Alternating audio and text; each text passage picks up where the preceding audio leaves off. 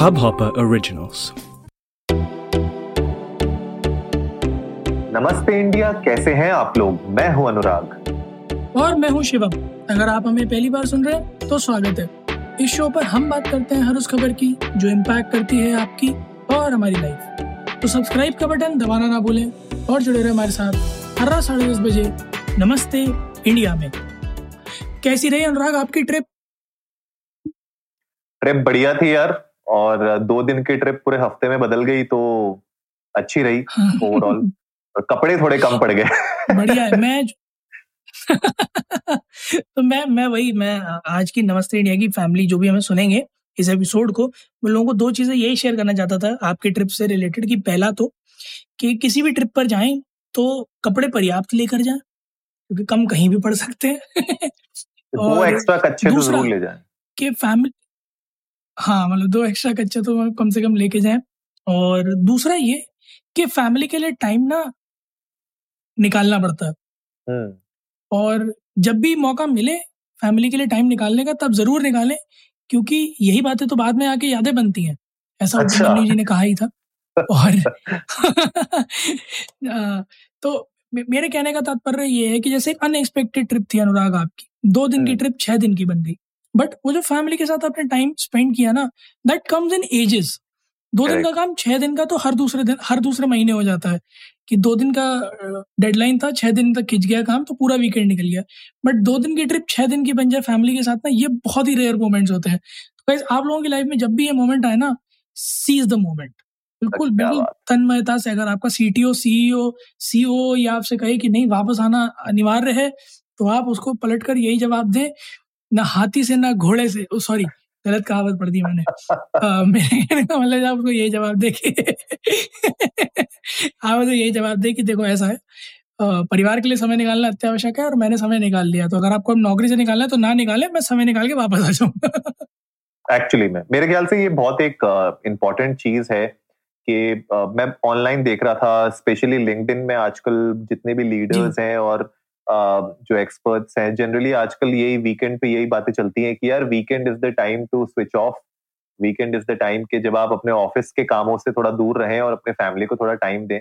तो हाँ मतलब मेरी ट्रिप तो खैर चलो किसी तरीके से मैनेज हो गई खींच गई लेकिन अगर आप लोग नहीं खींच पाते हैं तो एटलीस्ट वीकेंड ऐसा टाइम होता है जब आप अपनी फैमिली को टाइम दे सकते हैं वीकेंड पे एंजॉय कर सकते हैं और नमस्ते इंडिया को आराम से सुन सकते हैं। बिल्कुल और नमस्ते इंडिया को सुनना भूलना भी नहीं चाहिए। खैर आज आप सबका दूसरा फेवरेट पहला तो आपका टीजीआईएफ है। दूसरा फेवरेट सेगमेंट ट्विटर पे ट्रेंडिंग आ, हम लेकर आए। बहुत दिन हो गए हैं अनुराग ट्विटर पर कुछ बहुत अच्छा आया नहीं था। बट आज का दिन देखो कितना मतलब रोमांच भरा है। आज के दिन के जो सिग्निफिकेंस थे वो आज मतलब उनमें चार चाँद लग गई है। है कि नहीं? मतलब नेशनल स्पोर्ट्स डे 29 अगस्त को सेलिब्रेट किया जाता है और पैरालंपिक्स में तीन मेडल निकालना है। बिल्कुल यार मतलब काबिल तारीफ़ है और जनरली जब भी हम लोग बात करते हैं ओलंपिक्स की ओलंपिक्स के बारे में हम बात करते रहते हैं, लेकिन पैरालंपिक्स को मेरे ख्याल से बहुत कम लोग तवज्जो देते हैं। लेकिन मेरे ख्याल से जो हमारे पैरालंपिक एथलीट्स हैं पैरा एथलीट्स हैं, उन लोगों ने भी मतलब एक बता दिया है कि वो किसी से कम नहीं है और वो बिल्कुल कंधे से कंधा मिला के हमारे बाकी एथलीट्स के साथ भी हमारे देश का नाम रोशन कर सकते हैं। तो ये तो भैया आज मिसाल पूरी हो गई है। बिल्कुल, और आज का दिन जो है वो मेजर ध्यानचंद जी जो है, उनका बर्थडे भी होता है तो उसी के उपलक्ष्य में नेशनल स्पोर्ट्स डे मनाया जाता है। बता दूँ, आज पैरालंपिक्स में हमने दो सिल्वर और एक ब्रॉन्ज मेडल बैक किया है। तो पहला सिल्वर जो आया है, वो आया है हाई जंप में निषाद कुमार जी द्वारा 2.06 मीटर का हाई जंप मारा। दूसरा जो सिल्वर आया है वो भाविनी जो भाविना जी द्वारा आया है पैरा टेबल टेनिस में पैरा टेबल टेनिस टूर्नामेंट में। तीसरा जो ब्रॉन्ज आया है वो आया है विनोद कुमार जी द्वारा हमारे डिस्कस थ्रो में। और साथ ही साथ अनुराग ब्रॉन्ज होने के बावजूद उन्होंने एशिया का highest Paralympics dis, discus throw का रिकॉर्ड सेट कर दिया 19.91 मीटर का। गर्दा एकदम। अरे बिल्कुल यार मैं वो वीडियो देख रहा था अभी यूट्यूब पे। हाँ हाँ मैं। यूट्यूब में वो वीडियो देख रहा था और मैंने देखा यार मतलब मुझे बड़ा इंस्पायरिंग मुझे ऐसा लगता है कि आ, एक एक ना बहुत बार ये देखा जाता है कि अंडरडॉग वाली जो एक फीलिंग होती है कि आप अंडरडॉग्स हैं और इंडिया हमेशा से ओलंपिक्स में भले वो पैरालंपिक्स हो या ओलंपिक्स हो उसमें एक अंडरडॉग की तरह ही जाता है बिकॉज़ हमारे पास इतने एथलीट्स नहीं होते हैं कि हम लोग हर एक स्पोर्ट में कोई ना कोई मेडल ला सकें। लेकिन जब भी एक अंडरडॉग जीतता है और आगे बढ़ता है तो मेरे ख्याल से ना वो एक अलग ही फीलिंग होती है। तो आज भी मतलब देख के इन अचीवमेंट्स को बहुत गर्व महसूस होता है। बट खाली एक छोटी सी बात यह है कि मीडिया जिस तरीके से ओलंपिक्स को कवर करता है, जिस तरीके से वहाँ पे मतलब बिल्कुल छोटी छोटी एक एक चीज़ को मतलब हमारे जो है मतलब एक एक जो हमारे एथलीट्स वापस आए थे उनको कवर किया गया था उनसे सवाल पूछे गए थे शादी करवाने में लगे हुए थे आप लोगों की। लेकिन मेरे ख्याल से पैरालंपिक्स जो हमारे एथलीट्स हैं पैरालंपिक्स ओलंपिक्स में जो गए हैं उनको भी मुझे लगता है इक्वल कवरेज देनी चाहिए क्योंकि उन लोगों ने भी हमारे देश का नाम रोशन किया है। बिल्कुल और वो उतने ही यू नो रिकॉग्निशन के हकदार हैं जितना ओलंपिक्स में जितने भी लोग मेडल लेके आए थे, वो लोग हैं। और मेरे ख्याल में मीडिया को ना ये बात अब समझनी पड़ेगी कि आप जो है, देश के अंदर ना देश के युवा का ध्यान किस तरफ़ केंद्रित है, उसमें बहुत बड़ा रोल प्ले करते हो। अपार्ट फ्रॉम सोशल मीडिया में इन जनरल मीडिया की बात कर रहा हूँ। बहुत बड़ा रोल प्ले करते हो, क्योंकि आप जिस चीज़ को तवज्जो देते हो यूथ को वही लगता है कि वही इंपॉर्टेंट है एक्चुअली में, और फिर वो उसी की तरफ़ खींचा चला जाता है। तो मीडिया की बहुत ज़्यादा रिस्पॉन्सिबिलिटी है कि वो सारे एस्पेक्ट्स को इक्वली कवर करें और हर तरह के स्पोर्ट्स को एक इक्वल तवज्जो दें ताकि यूथ में भी ये चीज़ प्रवेल हो पाए। खैर इसी के बारे में अगर बात करी जाए तो एक और अच्छी चीज़ हुई आज के दिन में।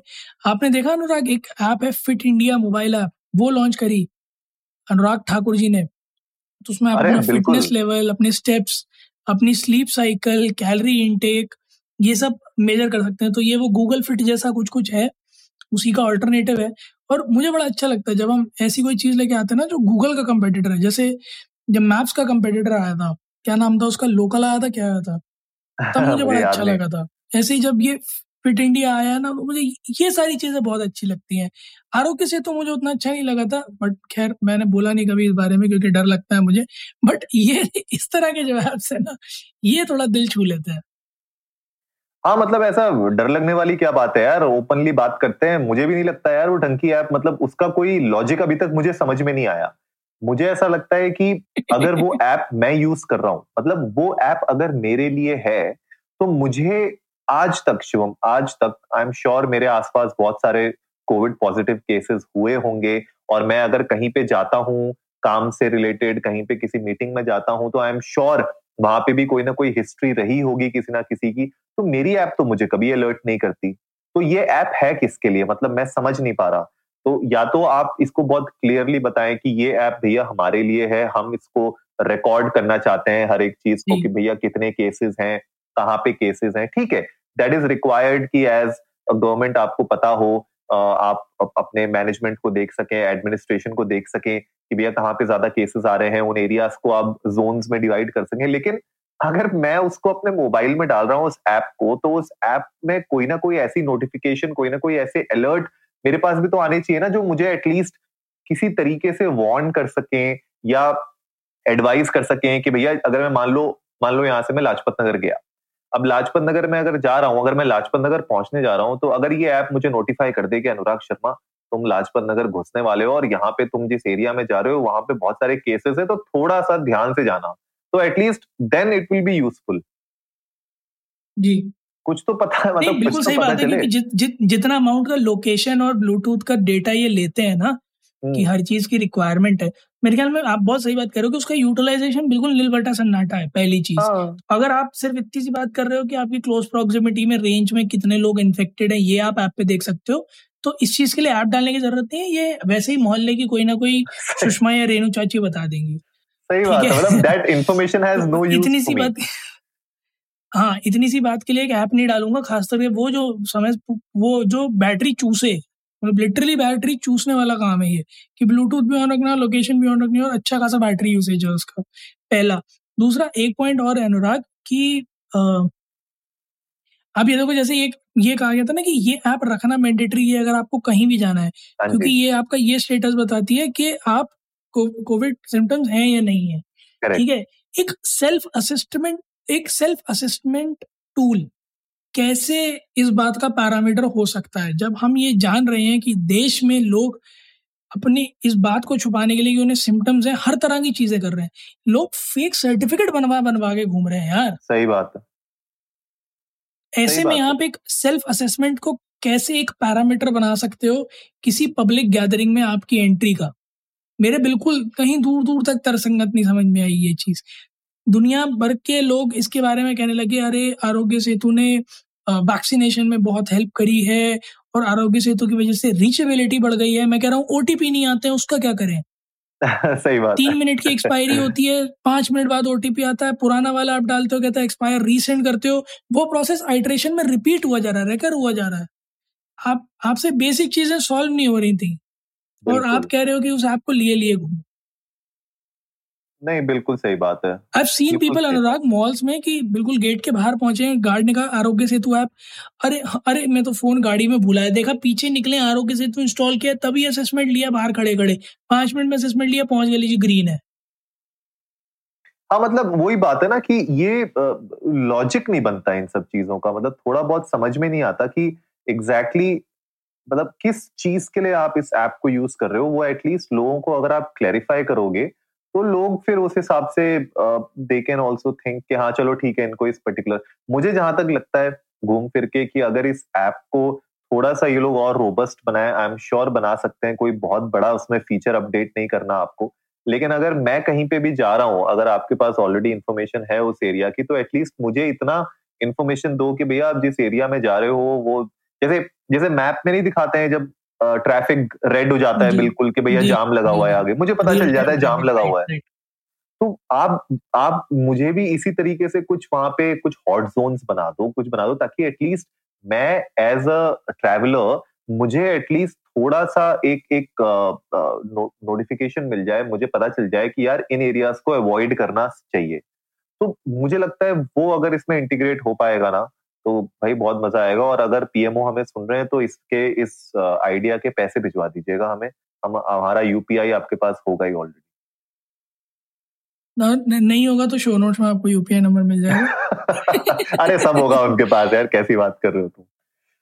नहीं खैर आधार का डेटा तो होगा ही हम दोनों का और एटलीस्ट तो शक्लों से तो निकाल ही लेंगे। इनका यूपीआई नंबर क्या है? बस मुझे ये डर है कि कहीं हमने आज ये बात कह दी और हमारे यहाँ छापे ना पड़ जाए। क्योंकि देखो बड़ी सीधी सी बात है मैंने अभी चार दिन पहले आई टी आर भरा है। चवन्नी का घपला नहीं है क्योंकि मतलब ऐसा कोई इधर उधर की आमदनी है नहीं। बट दीवारें मेरी बोल उठेंगी अगर छापा पड़ा तो। तो मैं बस यही चाहता हूँ कि घर पे छापा ना पड़े। खैर मज़ाक से हटकर फिट इंडिया ऐप आप लोग भी जाएँगे इस प्ले स्टोर पर चेकआउट ज़रूर करें। बड़ा प्यारा सा लोगों ने अनुराग फिटनेस की डोज आधा घंटा रोज। हम्म। क्या बात है मतलब मोटिवेशन करने के लिए भी ना बड़ा सही ढूंढ ढूंढ के लेके आए है। हिंदी में लिखा इंग्लिश में है रीडेबिलिटी बढ़ाने के लिए। और आज अनुराग कुछ और भी तो है कुछ कुछ और भी तो है कुछ मज़ेदार। भाई मज़ेदार तो ये है कि आज माइकल जैक्सन का बर्थडे है। यस तो भाई मेरा तो मतलब मुझे लगता है कि एक बहुत आ, मेरी बचपन का एक बहुत ही इम्पोर्टेंट फ़ेज़ माइकल जैक्सन को सुनते हुए गुजरा है और मुझे अभी भी याद है। आई डोंट नो पिछले साल हम लोगों ने इस इस इस एपिसोड पे बात की थी कि नहीं की थी माइकल जैक्सन के बर्थडे पे। बट मुझे याद है कि क्योंकि हम डैड के साथ ट्रैवल करते रहते थे अलग अलग स्टेट्स में जहाँ पे भी बीएसएफ पापा का ट्रांसफ़र होता था we use to be there तो हमारे पास एक्सेस नहीं होता था उस टाइम पे कैसेट्स का। इतना इजीली और इंटरनेशनल एल्बम्स रिलीज़ होती थी तो इंडिया में वैसे ही बहुत टाइम बाद आती थी। मतलब अगर यूएस में कोई एल्बम रिलीज़ हुई है माइकल जैक्सन की तो वो इंडिया आते आते साल भर लग जाता था।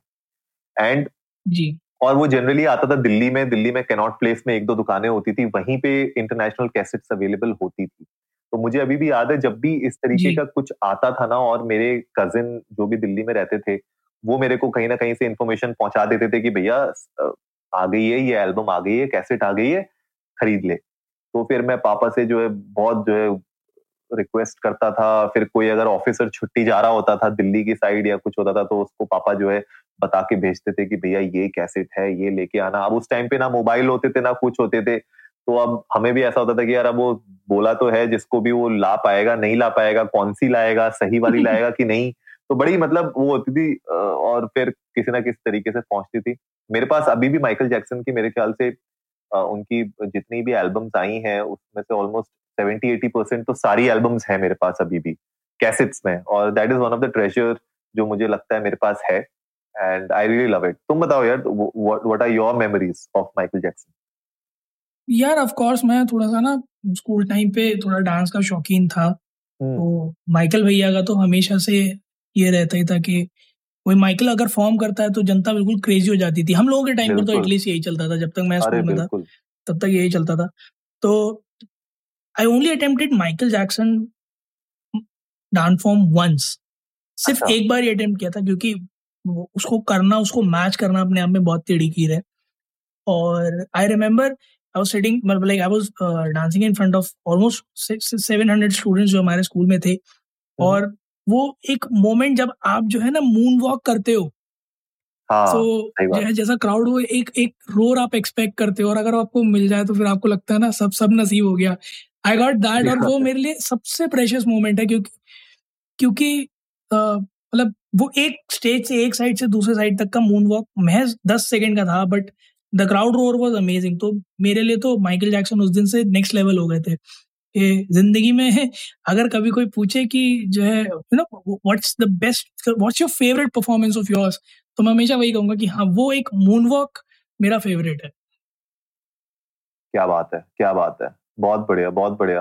सही में यार मतलब खैर मुझसे तो इतना अच्छा डांस नहीं हो पता था लेकिन थोड़ा बहुत जो बचपन में कर लेते थे कर लेते थे। बट हाँ moonwalk was one of the iconic dance moves जो थे उनके। और uh, मुझे लगता है कि यार uh, जो भी था मतलब माइकल जैक्सन का आप जो भी परफॉर्मेंस देख लो uh, और उसको लाइव देखने का एक अलग ही मज़ा होता था। यूट्यूब में मैं आज भी कभी कभी बीच में बैठा होता हूँ और कुछ अच्छा एंटरटेनमेंट चाहिए होता है तो माइकल जैक्सन का कोई ना कोई कॉन्सर्ट लगा देता हूँ मैं।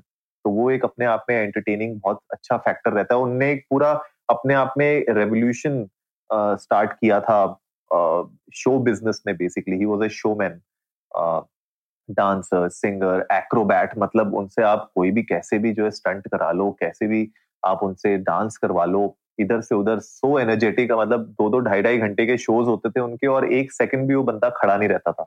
तो I think you know that was the aura of Michael Jackson और बचपन की एज से जैक्सन फाइव जब उनने और उनके भाइयों ने मिलकर बनाई थी बैंड मतलब बचपन की एज से वो बंदा शोमैन है और अपनी मतलब पूरी लाइफ स्टेज पे ही गुजारी है उनने। तो मेरे ख्याल से अगर आप लोगों ने गाइज़ नहीं देखी है तो जाके डॉक्यूमेंट्री देखो माइकल जैक्सन के ऊपर।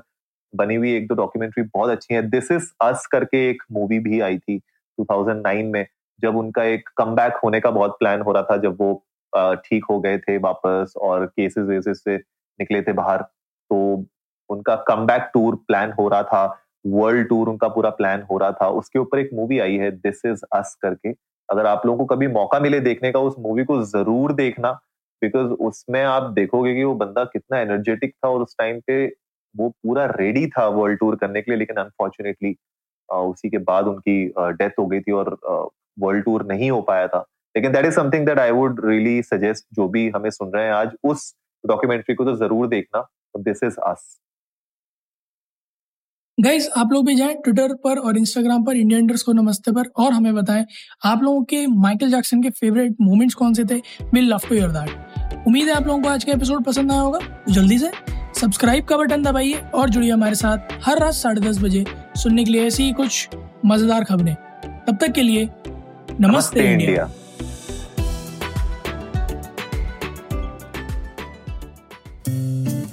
इस हब हॉपर ओरिजिनल को सुनने के लिए आपका शुक्रिया।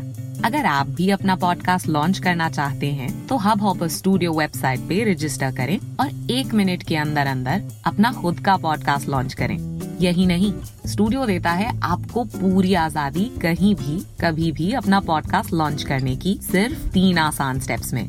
तो साथ में अपना पॉडकास्ट शुरू करने के लिए तैयार। Just hop on Hub Hopper simply content